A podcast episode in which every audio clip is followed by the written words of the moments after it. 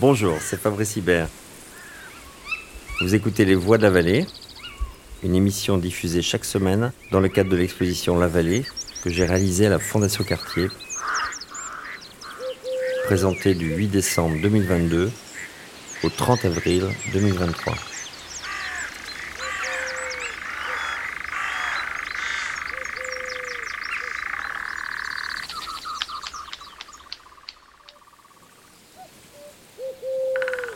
Paul Bépreciado, philosophe, commissaire d'exposition et écrivain, et Pauline Déroulède, championne de France de paratennis, poursuivent les questions et les hypothèses posées par Fabrice Hibert dans plusieurs de ses œuvres, notamment Placenta, Herbe et Le politique du sport. Ils évoquent les métamorphoses du corps à travers les prothèses, le sport, la politique et les hormones.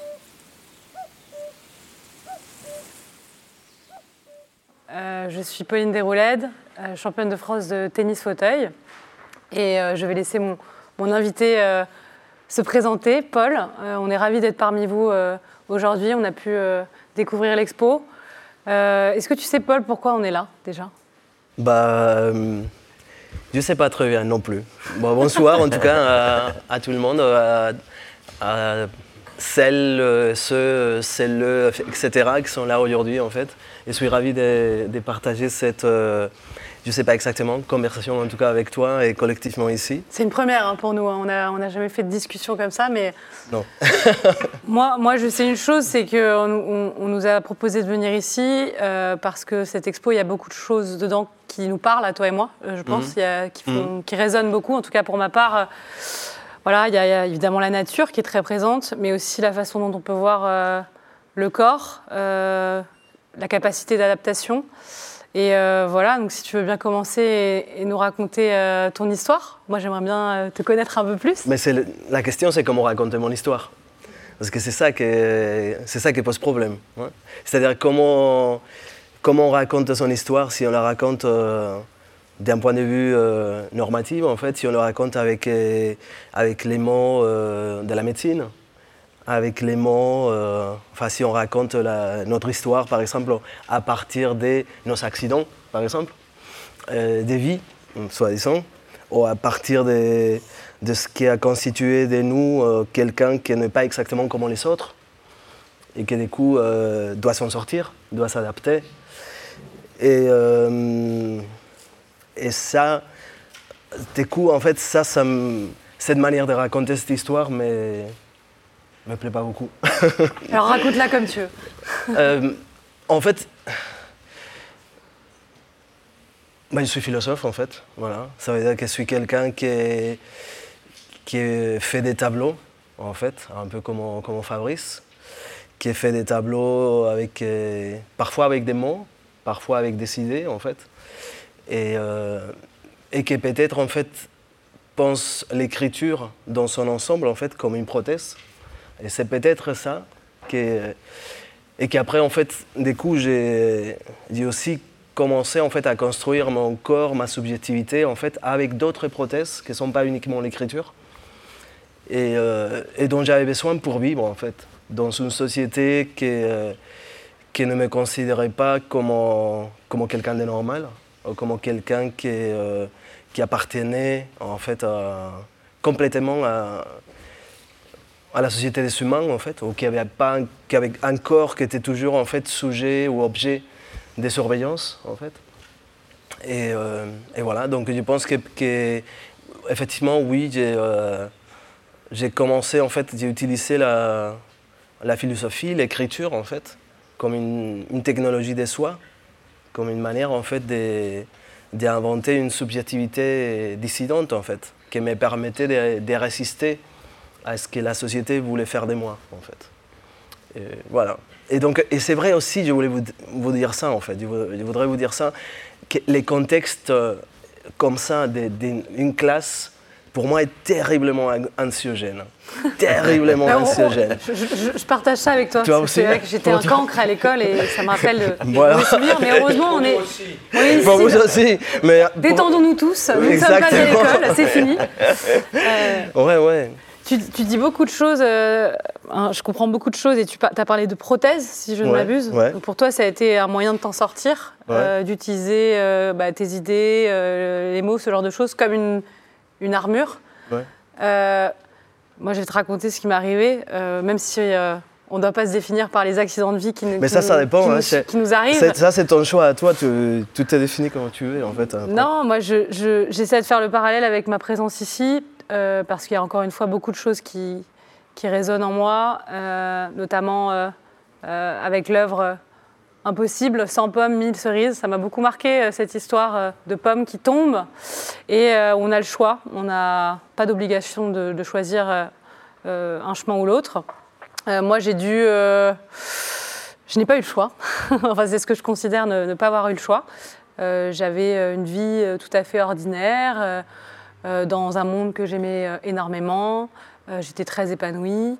Et euh, malheureusement, euh, j'ai eu un accident euh, dans lequel j'ai perdu ma jambe et où mon corps, du coup, a été vraiment abîmé. euh, j'ai été abîmée dans ma chair. Euh, pour moi, c'était inimaginable. Euh, c'est vrai que j'ai été, euh, j'ai eu une, enfance heureuse. J'ai été toujours euh, protégée, euh, privilégiée, euh, d'ignorer finalement que les accidents pouvaient euh, survenir dans la vie. Euh, je ne savais pas ce que c'était. Euh, j'avais peur de l'hôpital. J'avais jamais rien vu de cassé. Et malheureusement, euh, il m'est arrivé ce, drame où j'ai perdu un membre dans cet accident. Et c'est vrai que ça, a remis en cause toutes les croyances, les certitudes que j'avais. C'était il y a quatre ans. Et, je démarre euh, ma toute nouvelle vie. euh, donc dans les personnages de Fabrice, tu vois, je suis le petit champignon euh, qui va grandir et qui va passer d'un autre personnage à, l'autre. Parce que j'ai vécu euh, 27 ans avec deux jambes et qu'aujourd'hui je vis avec une prothèse, une jambe de robot, hein, c'est comme ça qu'on peut l'appeler. Et, ça me permet de, surtout de tenir debout. Et pour moi, c'était quelque chose de très important. Mais au-delà de ça, ça m'a fait revoir euh, toute l'image euh, que j'avais de, évidemment de, moi, de mon corps. Euh, en plus, moi, je suis une, femme, donc c'est vrai que c'était quelque chose d'important. L'allure que je pouvais avoir, notamment quand j'étais en robe, tu vois, habillée avec une certaine tenue. J'ai tout de suite trouvé ça très très moche, la prothèse. Ça a été compliqué pour moi de, esthétiquement parlant, de l'intégrer euh, dans ma nouvelle image. Euh, et il y avait le paradoxe avec le fait que ça me permettait pour autant d'être euh, debout à nouveau. Et c'était vraiment ce qui m'était le, le- plus cher, euh, puisque j'ai remarché euh, quatre mois après l'accident. J'étais vraiment déterminée à, à remarcher euh, le plus vite possible pour reprendre le contrôle de ma vie. Et, finalement, euh, euh, pendant toute cette période-là, euh, j'estime n'avoir jamais eu d'autre choix que celui de m'en sortir. Parce que j'étais en vie, parce que je respirais, parce que j'avais tous mes proches autour de moi qui, qui, voilà, qui étaient inquiets, qui me regardaient euh, bah, avec beaucoup de, soucis euh, euh, et qui avaient peur que je sois plus la même. Parce que quand on, voilà, quand on est abîmé physiquement, on a un grave traumatisme, on peut. et je connais des gens qui, ne, redeviennent plus jamais ce qu'ils ont été avant. Et j'ai dû réapprendre petit à petit, et j'apprends encore, euh, à, faire avec cette, nouvelle extension de, moi. Euh, et ça me fait euh, voir euh, le monde euh, de manière totalement différente. Et ça me fait euh, intégrer beaucoup de choses, notamment par rapport au handicap. Euh, c'est vrai que moi, je, fais- je faisais partie des gens qui avaient beaucoup de préjugés sur le handicap, sur l'image qu'on pouvait se faire euh, d'un fauteuil roulant, par exemple, où je voyais pas, j'imaginais pas la dimension physique. Euh, sur l'aspect de la prothèse, euh, encore aujourd'hui, je, je, je- vois que le, le côté euh, inesthétique. Euh, voilà. Et c'est, avec le temps, finalement, que je commence à m'y faire, et en intégrant surtout que c'est quelque chose qui me permet de, de remarcher et de, de vivre mieux ce qui m'est arrivé. Et évidemment, évidemment, le sport que je pratique, puisqu'aujourd'hui, je pratique du, du tennis fauteuil. Tu fais du tennis? pourra jouer ensemble un jour. Mhm. Bon, ben, là, moi, je suis vraiment le pire euh, joueur de, de tennis et de n'importe quel sport. Mais bon, ça, c'est une autre conversation. Je pense qu'on a, on a tous en soi euh, la capacité de, de rebondir. Euh, et même si ça, ça m'interpelle vraiment ce que tu as dit sur la, fa- la fa- la façon de se définir, euh, voilà, moi je raconte mon accident, mais très sincèrement, je le raconte parce que pour justifier que j'ai une prothèse aujourd'hui, et, voilà, parce qu'il s'est bien passé quelque chose. Je suis pas née comme ça avec une prothèse, mais c'est vrai que maintenant, je préfère dire que je prépare les Jeux paralympiques de Paris en 2024 et, que je suis athlète de haut niveau, et, c'est une façon plus positive de, me présenter plutôt que de dire euh, je suis la fille euh, qui a perdu sa jambe dans un accident. Et pourquoi tu trouvais ta, prothèse euh, non esthétique C'est très subjectif, j'ai jamais, jamais su vraiment réussir à l'expliquer. si tu veux, moi quand je, suis en tenue de sport, par exemple en short, puisque pendant toute ma rééducation, j'étais à l'hôpital militaire, j'étais en, tenue de sport tout le temps. Euh, et j'étais avec la prothèse et, je trouvais ça pas moche quand j'étais en tenue de sport. Tu vois, ça faisait mmh. pas tâche. Ça, faisait partie de, la panoplie, du déguisement, je, ne sais quoi. C'est que quand, ouais, quand je vais, je vais mettre euh, une robe, ce genre de choses, où ça va vraiment se voir, je, me dis encore, mais c'est très subjectif, que ça fait, ça fait tâche. Ça attire l'œil aussi. Et c'est surtout, et là je, je rejoins ce que tu disais tout à l'heure, euh, la société qui nous, qui nous rend différents. Moi, c'est vrai que, et je l'affronte encore euh, tous les jours aujourd'hui, le regard des gens, que je ne condamne absolument pas, parce que je pense que moi-même, euh, je vois une prothèse dans la rue, bah, ça, voilà, l'œil est attiré, par curiosité, pas mal placé, je vais regarder, ça interpelle, on, a envie de savoir. Et après, on se rend compte que les gens détournent vite le regard, mais c'est vrai que il y a parfois des regards où tu vois des jours où tu te sens pas forcément bien, qui sont plus pesants que d'autres. Et ça te rappelle, c'est comme si, moi, quand j'ai des regards insistants, je me souvenais, ah oui, c'est vrai, j'ai ça, quoi. J'ai ça et, ça se voit et je peux pas le cacher. Et, voilà. Mais euh, les jours où je suis bien, et d'ailleurs, c'est la plupart du temps, je suis bien, hein, je te rassure, euh, c'est vrai que je me rends compte, par exemple, que les gens, quand ils, parlent avec toi, bah, ils te regardent dans les yeux, ils te regardent pas dans les pieds. Et, et moi, c'est arrivé plein de fois ou euh, dans une discussion, dans une soirée, en fin de compte, euh, les gens, quand ils ne me connaissent pas, ils ne savent pas qui je suis, ils ne s'aperçoivent pas du tout que j'ai cette prothèse.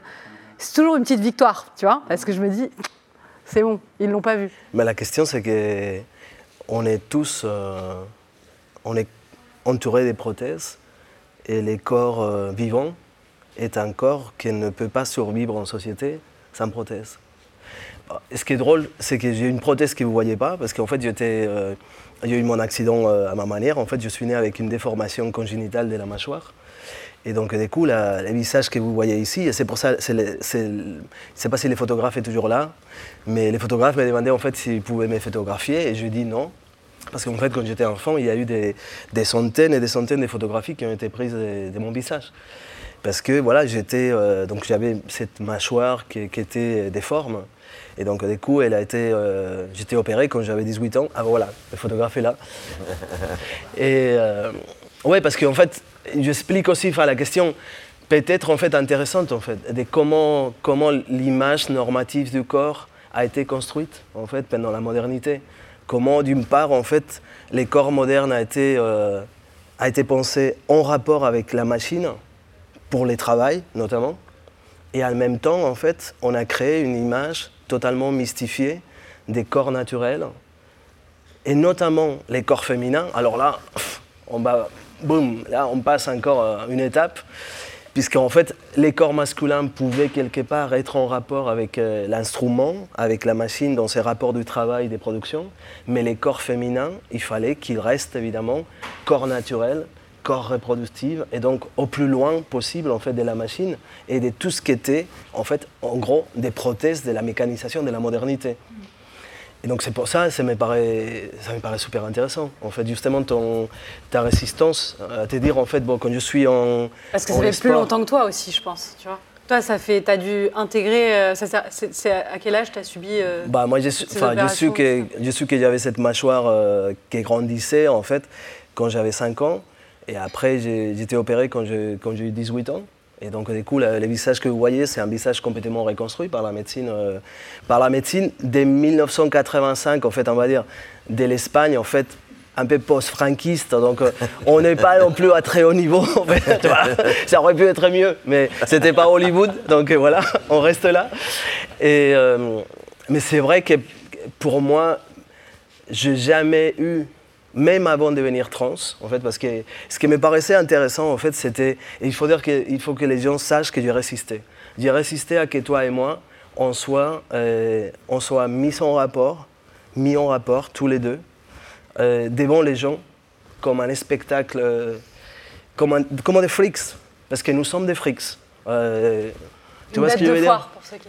Ouais, ouais, ce que je veux dire, c'est-à-dire c'est c'est une, une tradition aussi dans, la modernité, notamment dans la modernité coloniale, déplacer les corps euh, non normaux, non normaux en fait, soit les corps difformes qui étaient appareillés, soit les corps effectivement euh, qui étaient euh, congénitalement en fait différents, soit les corps effectivement qui étaient des travestis, des, des hommes qui se prenaient pour des femmes, des femmes qui jouaient à être des hommes, etc. Et voilà que nous nous retrouvons ici, et, je refuse en fait, je refuse cette, cette euh, confrontation et, euh, et cette euh, objectivation de nos corps. Puisque en fait, tout est prothèse ici. Il n'y a rien qui ne soit pas prothèse. Cette musée est une énorme prothèse de la connaissance. Cet microphone qui nous, qui, nous enregistre, en fait, c'est une, une prothèse de la voix. C'est-à-dire que dans, dans deux heures, en fait, nos voix vont être transformées dans un, podcast que les gens vont écouter totalement ailleurs. Donc ils vont faire ça, et ta voix et ma voix seront prothétiques, ils vont l'écouter un peu n'importe où. Et nous sommes, enfin, tu es venu ici en voiture, moi je suis venu aussi enfin, en transport public.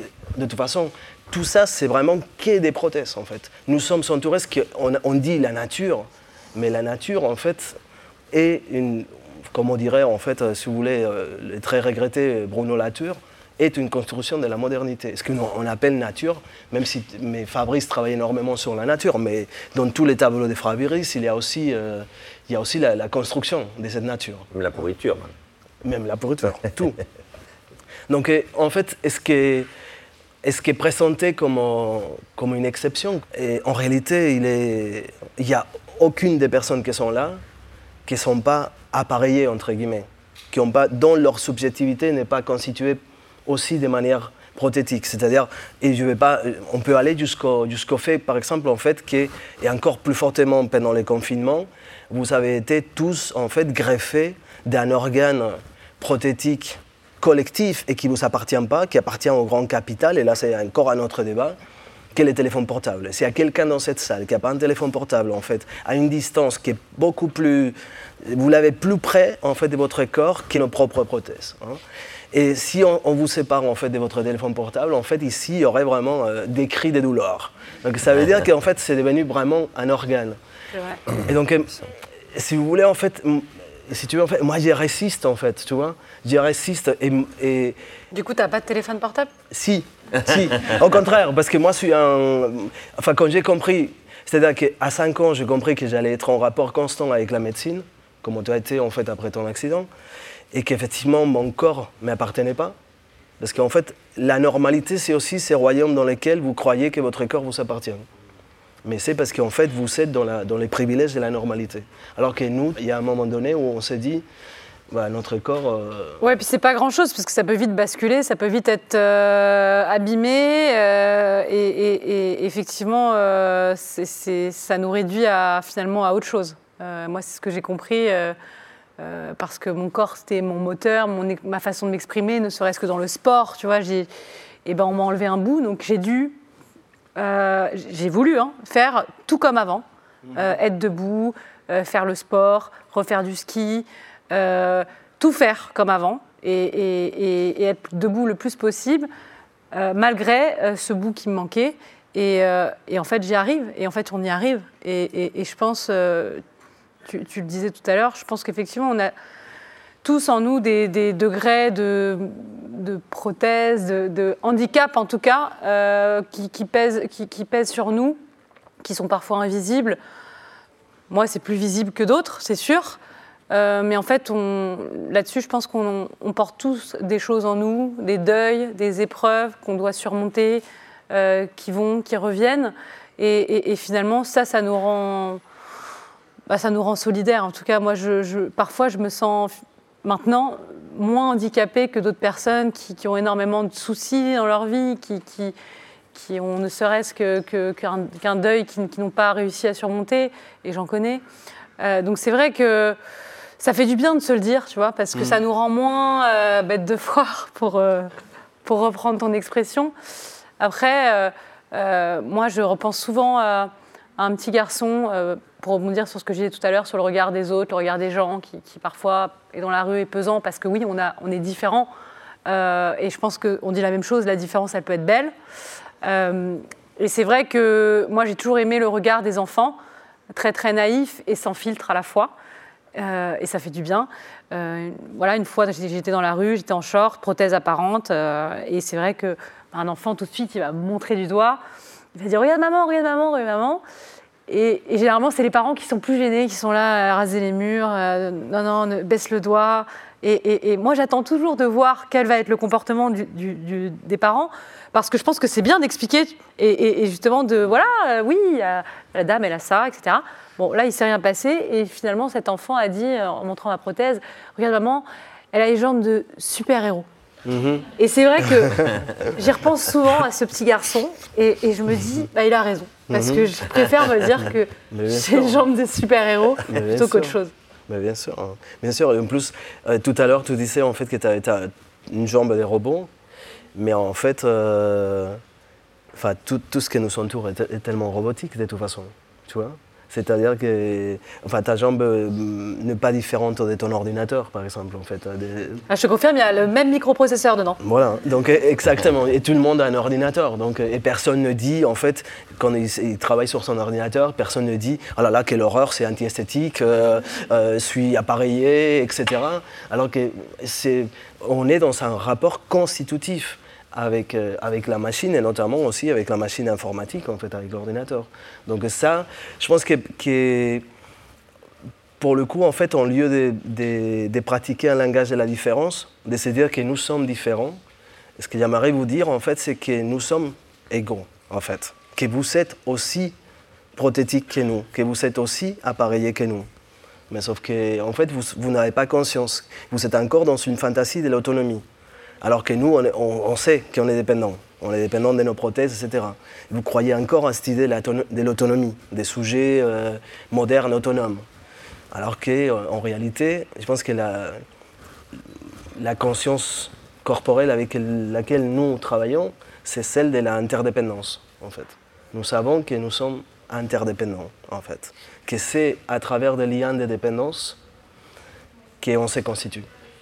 Et donc, euh, ça soit vraiment avec, euh, avec une prothèse, avec une hormone, avec, euh, avec les langages, de toute façon. Les langages, mais quelle technologie C'est-à-dire qu'on est tous, on vient au monde, en fait, et tout d'un coup, en fait, on est appareillé avec une prothèse collective extraordinaire et totalement folle qu'est les langages.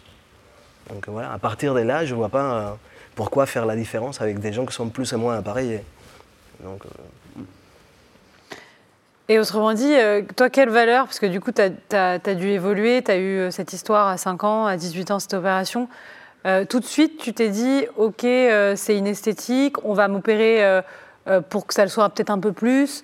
C'était, je ne sais pas si c'était fonctionnel, etc. Mais comment toi, tu l'as vécu? Parce que du coup, très, très jeune, très tôt, tu as dû conscientiser tout ça et sentir la différence à un âge où, je pense que bah, parfois ça peut être dur, parce que les autres sont durs. Oui, tu as raison. raison.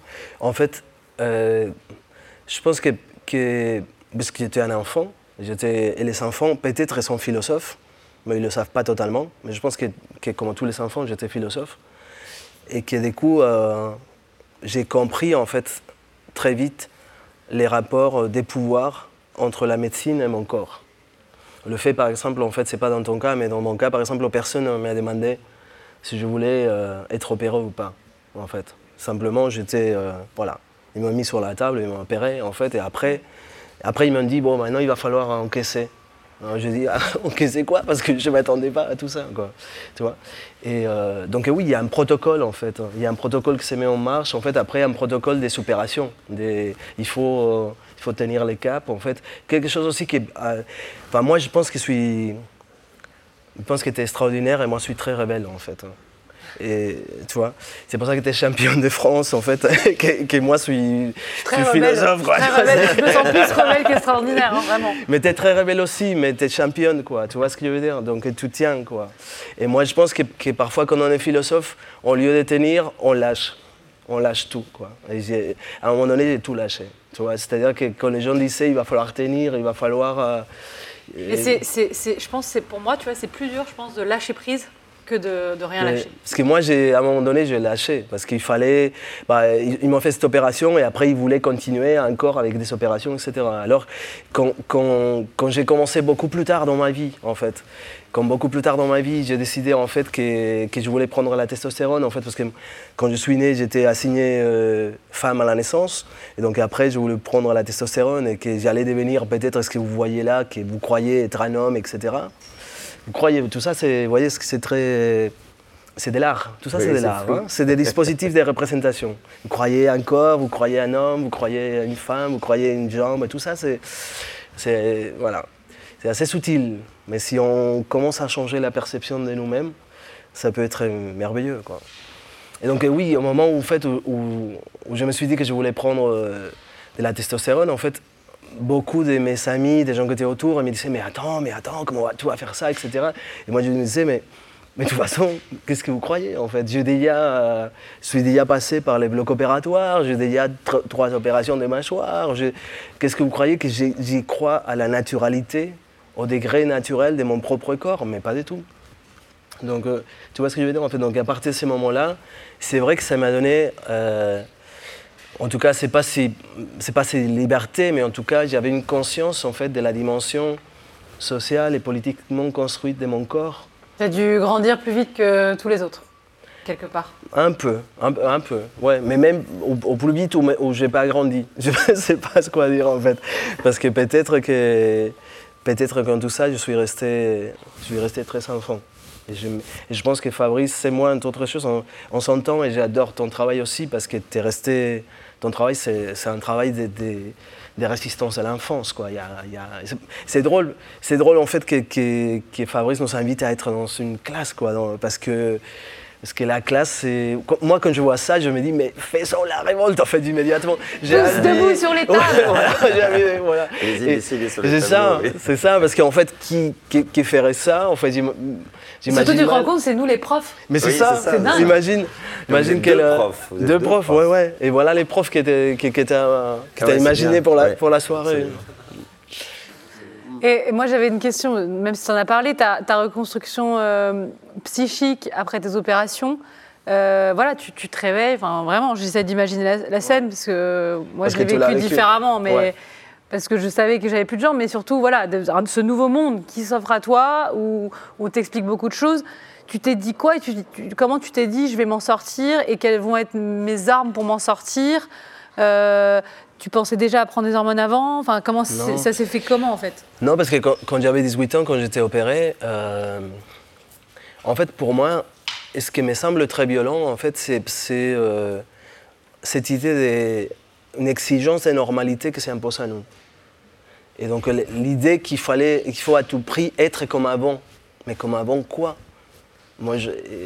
Je ne sais pas ce que. Et donc, du coup, par exemple, les médecins qui me disaient non, mais maintenant, vous allez être. Enfin, euh, tu me disais, parce que j'étais un enfant, mais tu vas être bien, tout sera bien, ton, tu vois, ton regard, les gens vont plus te regarder dans la rue comme avant. Parce que Mais moi, surtout, cette idée de se réveiller avec un, un visage qu'on t'a totalement. fait, ça doit être quelque chose de particulier, pour le coup, que personne. Bah, est-ce que mon premier livre, en fait, euh, qui, qui va être publié, republié bientôt en France, parce qu'il était sorti euh, il y a longtemps, il était épuisé. Mon premier livre, en fait, s'appelle euh, Manifeste contrasexuel, et c'est un, c'est une- un hommage aux prothèses, aux prothèses de ma vie, avec lesquelles je me suis constitué. Entre autres, en fait, les godes, par exemple, en fait, les prothèses, euh, les prothèses des pénis, etc. Puisque évidemment, quand on est trans, en fait, il y a aussi toute la question, en fait, de qu'est-ce que c'est le bricolage de la masculinité. Et, euh, enfin, je- quand on dit bricolage de la masculinité, déjà, vous avez vu que la masculinité est descendue très bas, en fait.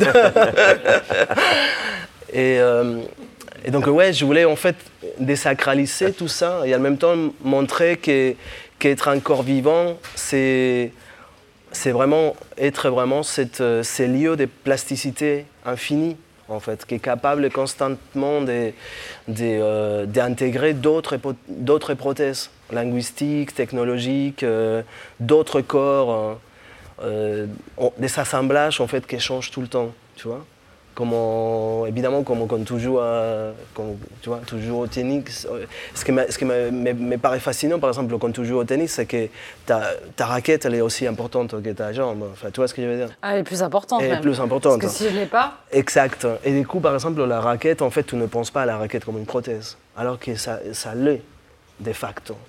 Tu vois? Et, ça, on pourrait dire en fait euh, de tout. On pourrait dire aussi dans, la peinture. Euh, voilà, donc euh, c'est ça en fait, c'est ça qui me paraît génial, c'est que les, ce qu'on appelle les corps humains, que j'appelle somathèque, en fait ça c'est encore un autre débat, mais que j'appelle somathèque, puisque pour moi les corps humains c'est pas c'est pas un objet, c'est pas un objet. Et je pense que ah, ah, ah, voilà, c'est ce que je dis, c'est que pour moi c'est une archive politique vivante qui, qui, qui va au-delà de, de, notre histoire individuelle et au-delà aussi des euh, au-delà de l'image et de la représentation que la médecine a voulu faire de ces corps-là. Et je pense que par exemple, quand on se réveille dans un bloc opératoire, c'est qu'en fait, c'est l'objet corps qui a été opéré. Et des coups, en fait, tu dis, bah, il y a quelque chose qui nous manque, qui nous a été amputé, il y a quelque chose.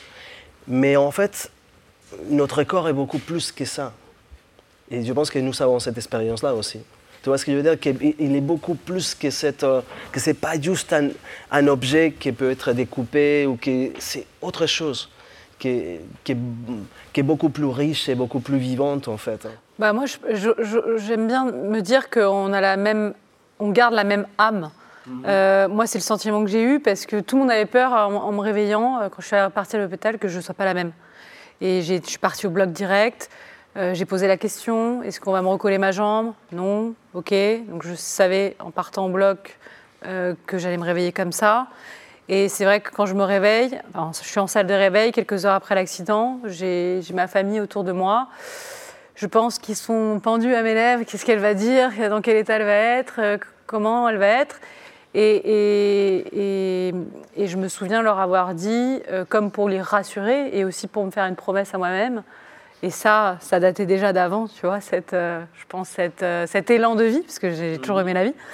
Je leur ai dit, vous inquiétez pas, je vais faire les Jeux paralympiques de Paris en 2024. et, en fait, je pense qu'ils ont tous. Eh, ils, ont souri parce qu'ils se sont dit, ok, c'est bon, c'est la même. tu vois Il lui manque un truc, mais. Pas changé, Voilà. Et, en tout cas, ça, ça, me fait mhm. penser à ce que tu dis. Euh, parce que oui, on a, on a une enveloppe corporelle, mais qu'à l'intérieur, bah, il y a vraiment cette mm. image euh, d'âme. Mm. Euh, et je pense que c'est ça le plus important à préserver. Euh, c'est notre âme, notre fond, qui, soit bon ou mauvais. c'est mieux quand il est bon. mais, mais, voilà, on prend des coups, on est abîmé. maintenant, moi, tu vois, j'ai mon armure, je suis blindée.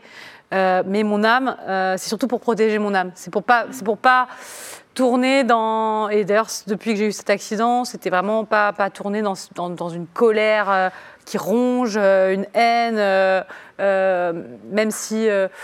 même si j'ai quand même maintenant, tu vois, un rapport aux injustices, aux mini-injustices de la vie très particulier. c'est comme si je les voyais tout de suite, boum, il y avait un warning et, et, ça me, je suis beaucoup plus sensible qu'avant parce que là encore, j'ai dû faire voilà, passer par cette épreuve.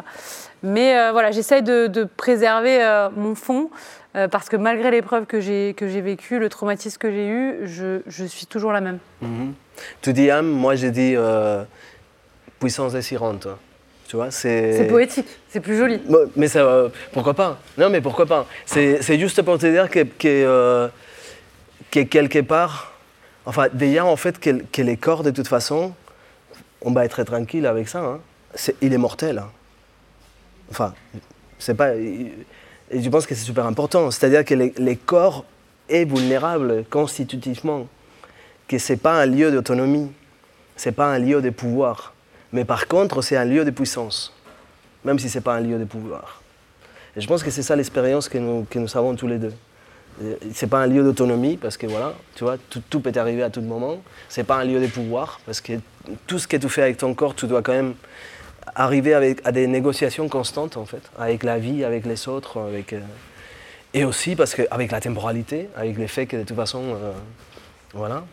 Mais, mais ouais, mais c'est, une puissance désirante.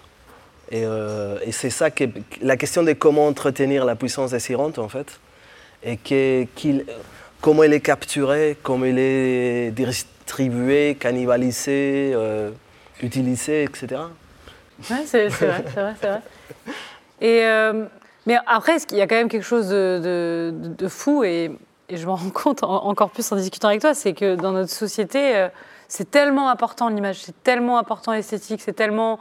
Et regarde, on l'est tous, on est habillés, on est, voilà, on est dans la représentation, on, fait bonne figure euh, même quand ça va pas, même quand on traverse euh, des tempêtes, et parce que comme si c'était tabou de se montrer euh, vulnérable. Euh, moi, je dis souvent, euh, quand j'ai eu cet accident, j'ai pleuré tout ce que j'avais pas pleuré en, 27 ans. Parce que aussi c'est dans ma personnalité et que je m'étais blindée, etc. Mais c'est comme si cet accident, il avait fait tout voler en éclats. et que, et que j'ai dû, avec la même âme que je, que je gardais, me reconstruire avec un corps différent. Et, je me suis rendu compte, et je m'en rends encore compte aujourd'hui, que le corps a une capacité euh, d'adaptation euh, inimaginable. Inimaginable. Euh, tu vois, moi, je, donc j'ai la prothèse, je suis en appui sur une partie de ma jambe qui n'est pas faite pour être un appui naturel. Je, il me manque un pied, alors que ce sont des choses on n'imagine pas marcher sans sentir son pied. je ne sais pas si c'est clair ce que je dis, mais euh, moi, ça me l'a fait quand j'ai voulu reprendre le ski, par exemple, d'avoir cet appui ou le propre de, pour ceux qui skient, vous savez, vous de quoi je parle, de sentir la neige sous ses pieds, le relief, etc.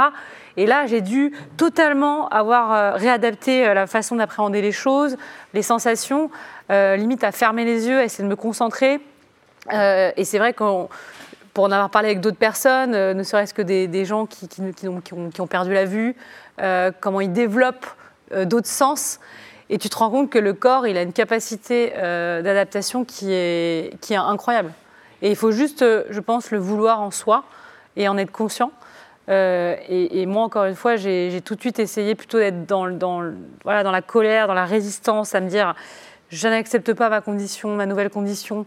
j'ai tout de suite voulu, voilà, ok, je, je, je, vais me remettre en selle, je vais, je vais tout de suite repartir au combat, tu vois, repartir à l'entraînement. Euh, c'est pour ça que derrière, j'ai mené euh, ce projet sportif et, que dans le, dans le sport, je, je, m'épanouis tous les jours parce que ça il n'y a que dans le sport que je me sens euh, en vie finalement. Et encore plus après, après ce qui m'est arrivé, ce qui m'a voilà, ce qui m'a accidenté. Mais je me dis quand même. Mais tu faisais déjà beaucoup de sport avant oui, j'avais voilà, j'avais quand même un, background, comme on dit, euh, où j'ai, voilà, moi, moi, mon art entre guillemets, c'était vraiment le sport, et c'est quelque chose là encore, tu vois, qui n'a pas changé après, après l'accident, et qui m'a, qui m'a sauvé, euh, qui m'a sauvé, alors que dans ma vie d'avant, c'était un entretien, c'était une passion, c'était un moteur. Et là, après cet accident traumatique, ça m'a vraiment littéralement sauvé. Et ça m'a même aidé à, à remarcher, parce que quand on remarche avec une prothèse, il y a toute une mécanique qu'on doit réapprendre, euh, le balancier de, vers l'avant, vers l'arrière. Euh, et, c'est vraiment quelque chose. Euh, c'est là que moi je me suis rendu compte que c'est tellement inné de marcher, tu vois. Mhm. on s'en souvient pas des premiers pas.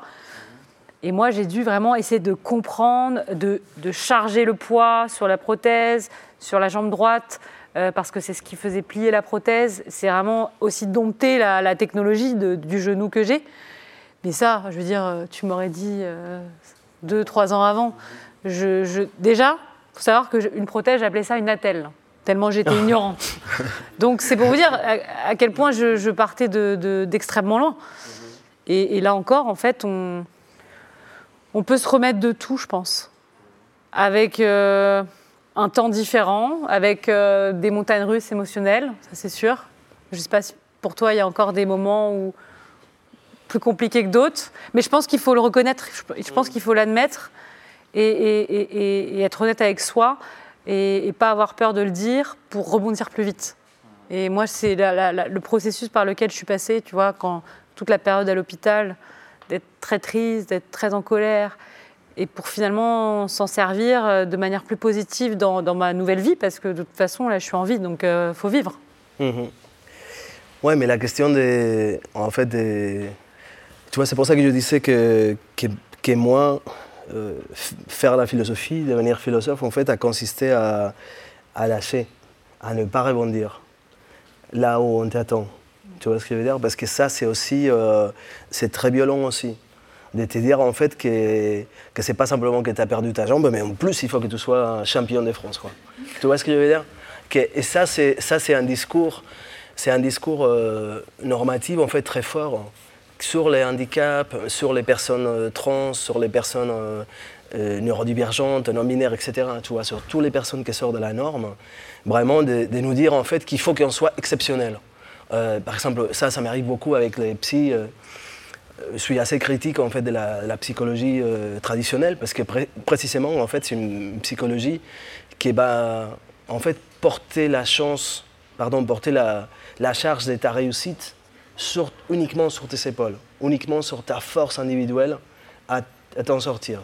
Alors qu'en fait, c'est pas juste parce qu'on est des, des personnes ah extraordinaires. Tu vois ce que je veux dire? En fait, c'est aussi parce que euh, on a eu des conditions peut-être sociales et politiques bah, sans, mon, sans, mon, entourage, moi je ne serais pas là. Ton entourage, exactement, tu vois. Des, euh, voilà.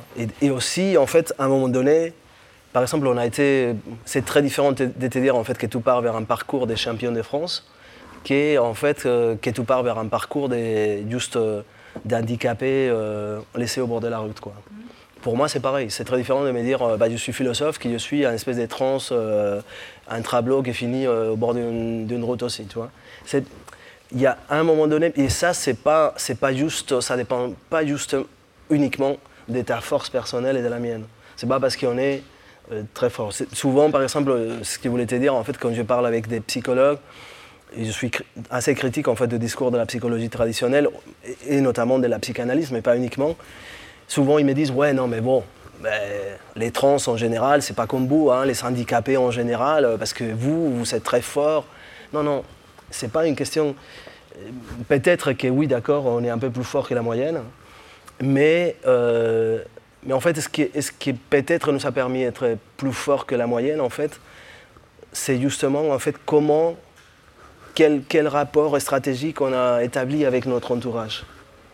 Comment à un moment donné les rapports en fait, que tu as été capable d'établir avec, avec l'hôpital, avec les sports, avec, euh, avec ta famille, avec tes amis, etc. Tu vois et, et, pas uniquement le fait de dire, bon, il faut que tu résistes, il faut que tu t'en sortes. Eux en plus, vu qu'ils étaient handicapés, vu qu'ils étaient trans, vu qu'ils étaient euh, un freak, euh, il faut en plus que tu fasses preuve d'excellence et que tu sois, soit champion de France ou au bord de la route. Tu vois et donc moi, à un moment donné, en fait, contrairement à toi, je me suis dit, hum, au bord de la route. Génial. Rebelle. Je, ouais, bah, je vais faire un tour au bord de la route, voir qu'est-ce qu'il y a. Parce que c'est bien, quoi, tu vois. C'est-à-dire, non, euh, justement, refuser l'excellence. Parce qu'en fait, tu sais quoi Parce qu'on ne pourra pas, on pourra pas tenir l'excellence. Parce qu'on ne pourra pas toujours être champion de France. Ça, c'est vrai. Tu vois ce que je veux dire? Et qu'en fait, et que ce qui nous tient en vie, Là, tout à l'heure, tu as dit, en fait, et là, c'est terrible parce qu'on parle, c'est un peu comme si on parlait toi et moi, mais. Comme si avait Ouais, mais tu as dit, en fait, qu'est-ce que qu'est-ce que tu tiens envie, ce qui te fait le plus plaisir, le plus, ce qui vraiment tient ton désir, c'est le sport. Et euh, je me dis, pourquoi pas, parce que je pourrais dire la même chose de la philosophie, quelque part. Mais en même temps, j'espère que c'est pas exactement ça qui nous tient envie. Ah oui tu vois ce que je veux dire? Ni les sports, ni la philosophie, puisque, puisque en fait, oui, parce que finalement, de toute façon, et c'est ça en fait, c'est ça être un corps. Et c'est de ça que ça parle ici aussi. De, quelque part, en fait, de se laisser aller dans cette mutation. C'est vraiment embrasser la mutation. Donc toi, tu es plus du genre à, te laisser porter? C'est pas une question de me laisser porter. Parce que j'aime beaucoup, en fait, euh, de faire un diagramme du futur, tout le temps. Savoir dans quelle direction je vais me laisser porter. Là-dessus, c'est comme moi qui me fixe des objectifs. Parce que je pense que fonctionner avec des objectifs, ça, tire vers le haut, ça te fait avancer. Et... Oui, je suis totalement d'accord avec toi. Mais ce que je veux dire, c'est qu'à un moment donné, c'est très beau de se dire, en fait, euh,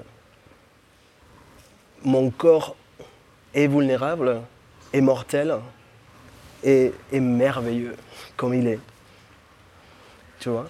Et, et c'est dans la, dans la reconnaissance en fait.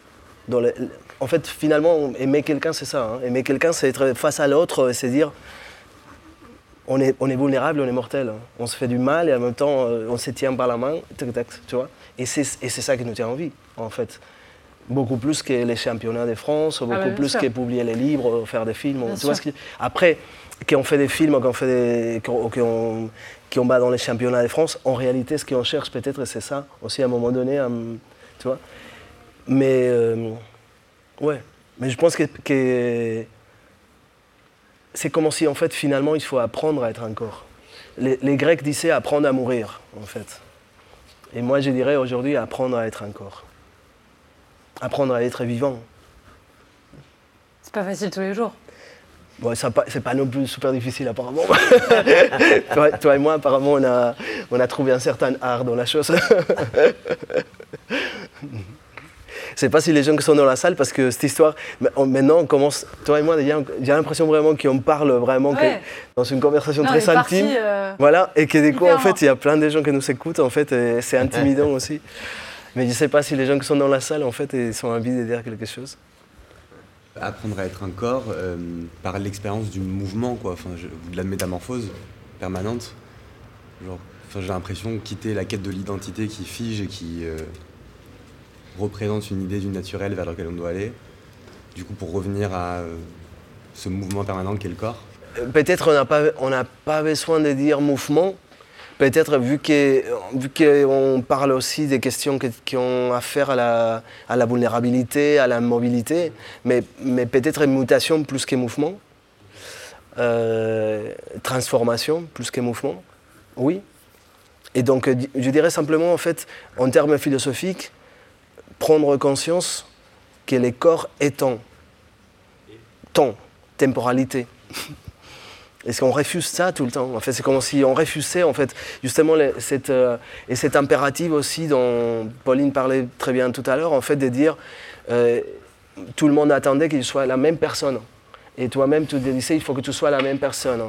Alors qu'est-ce qui est, ce qui est peut-être beau, c'est que tu n'es pas la même personne. Mais ça, certainement. Beaucoup, Mais tu vois que, que, que, que ça, ça, ne te change pas totalement, que, que je pense que l'inquiétude de, ton entourage, par exemple, qui t'aime, qui t'a connu, qui, pour, tout ce que tu es, après un événement comme ça, la première inquiétude, c'est de se dire mais comment euh, elle va euh, être en fait? Elle, Comment elle est en colère euh, Elle va vouloir mourir Elle va vouloir vivre Elle va vouloir. je pense que c'était plus ça, tu vois.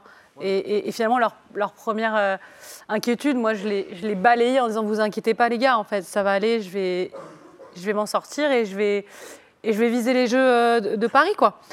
Et, je vais le faire et je, me le promets à moi-même parce que moi, en tout cas, ça a été, mon, meilleur outil de reconstruction. Je savais que c'était ça et je l'ai identifié tout de suite, euh, même si ça ne se réduit pas uniquement, bah oui, le sport, le sport, le sport.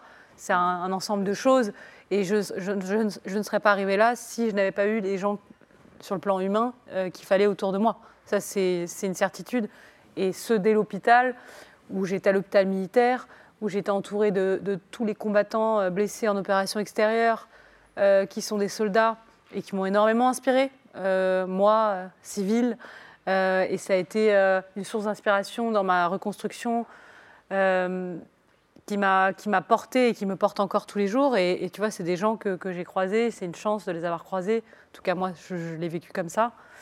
Et, ça a participé à, ce que je suis maintenant et je suis quelque part en ça différente de ce que j'étais avant, parce que je n'ai pas du tout le même vécu.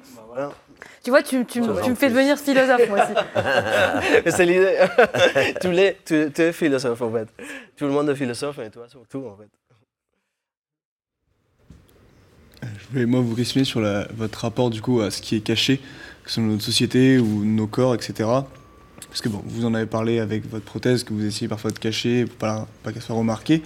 Et bah, en fait, c'est vrai aussi, parfois dans la nature, il y a plein de choses, je vois avec le tableau par derrière, plein de choses qui sont cachées mais qui pourtant sont fondamentales, euh, que ce soit des racines, enfin là on voit un décor de carte postale, mais au final il y a plein de choses qui, pour construire ça, sont importantes et pourtant sont cachées, qu'on peut même considérer des fois comme pas très beaux. Je pense par exemple au sous-bois fertile qu'on voit dans le petit coin là-bas. au final, il y a plein de choses, mais qui sont fondamentales, et même par nos habits, par comment on, cache des choses parfois dans la société.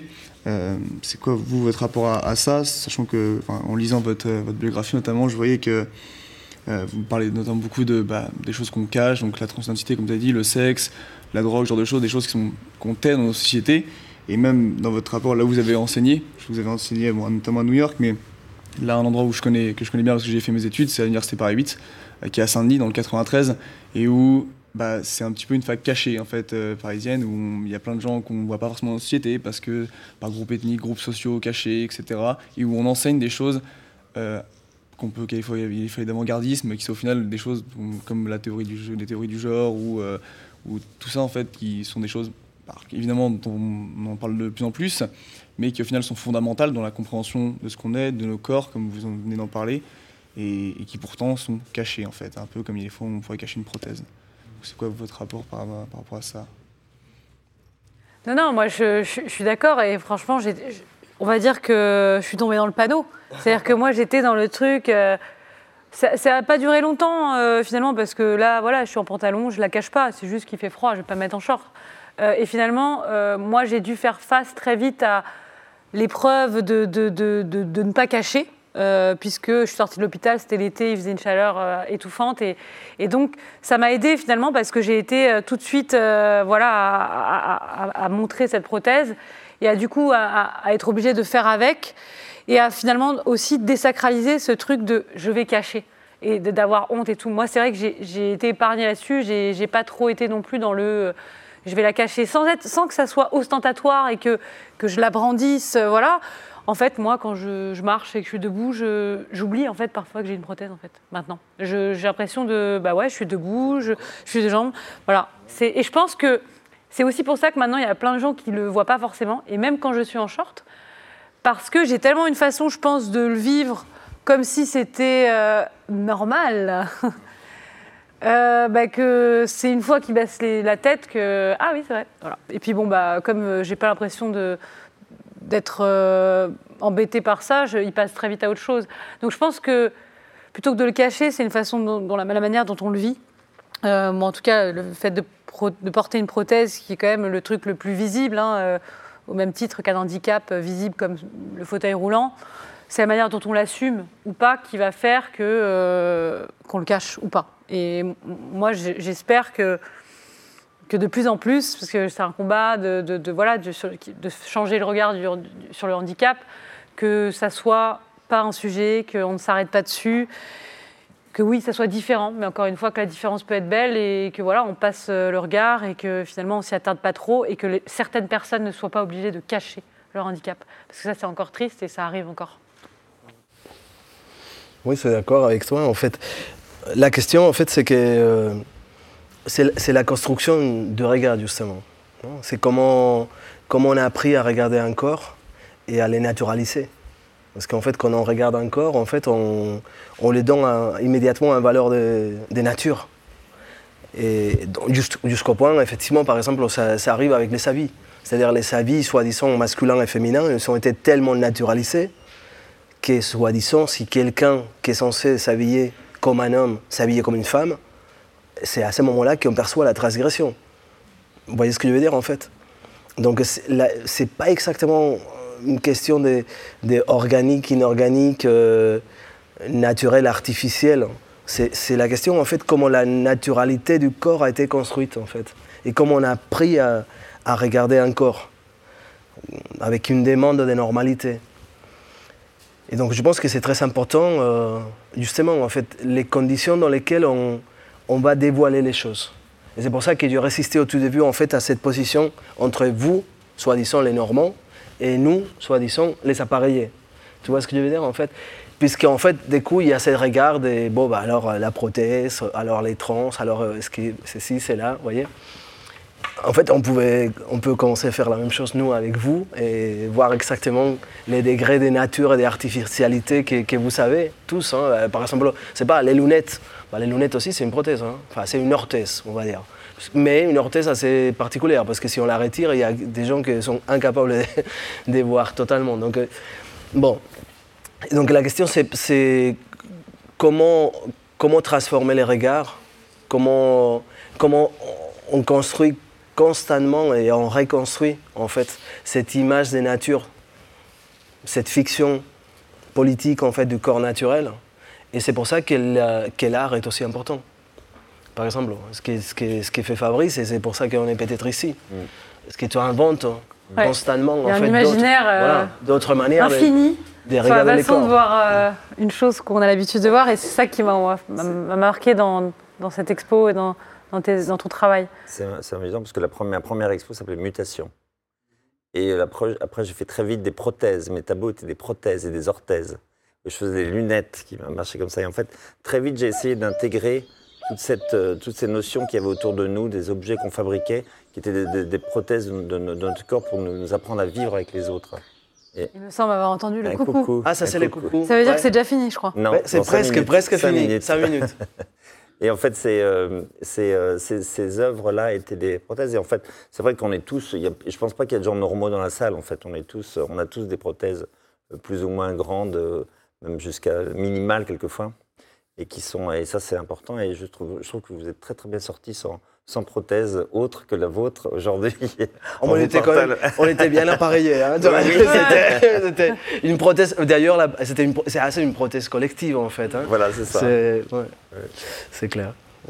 merci beaucoup. Mais merci Pauline en fait. Ben, merci à toi. C'était hyper intéressant et, finalement on a plein, plein, de points en commun avec une, histoire différente. Tout à fait. Euh, c'est des choses en plus en fait. C'est des choses en plus. Et c'est souvent ce que je me suis dit après mon accident. J'ai perdu quelque chose, mais j'ai tellement gagné beaucoup d'autres choses. Mhm. Alors, c'est beaucoup de choses dans la même phrase, je vous l'accorde. Mais vous voyez ce que je veux dire C'est qu'on m'a enlevé un bout, mais j'ai tellement gagné. Alors, bien sûr, euh, je suis encore euh, quelque part, parce que contrairement à toi, moi, je suis encore parfois dans le deuil, parce que si demain on me rendait ma jambe, bah ouais, je la reprendrais, parce que, parce que j'ai connu 27 ans comme ça. Mais maintenant, je me pose plus cette question. Je me dis, bah, je, vais, faire avec, je vais avancer et, et je vais lâcher.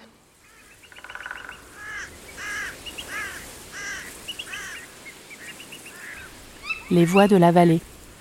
Une proposition de Fabrice Hibert, produite par la Fondation Cartier et réalisée en collaboration avec Du Radio, diffusée chaque semaine dans le cadre de l'exposition La Vallée, consacrée à la peinture de Fabrice Hibert, présentée du 8 décembre 2022 au 30 avril 2023.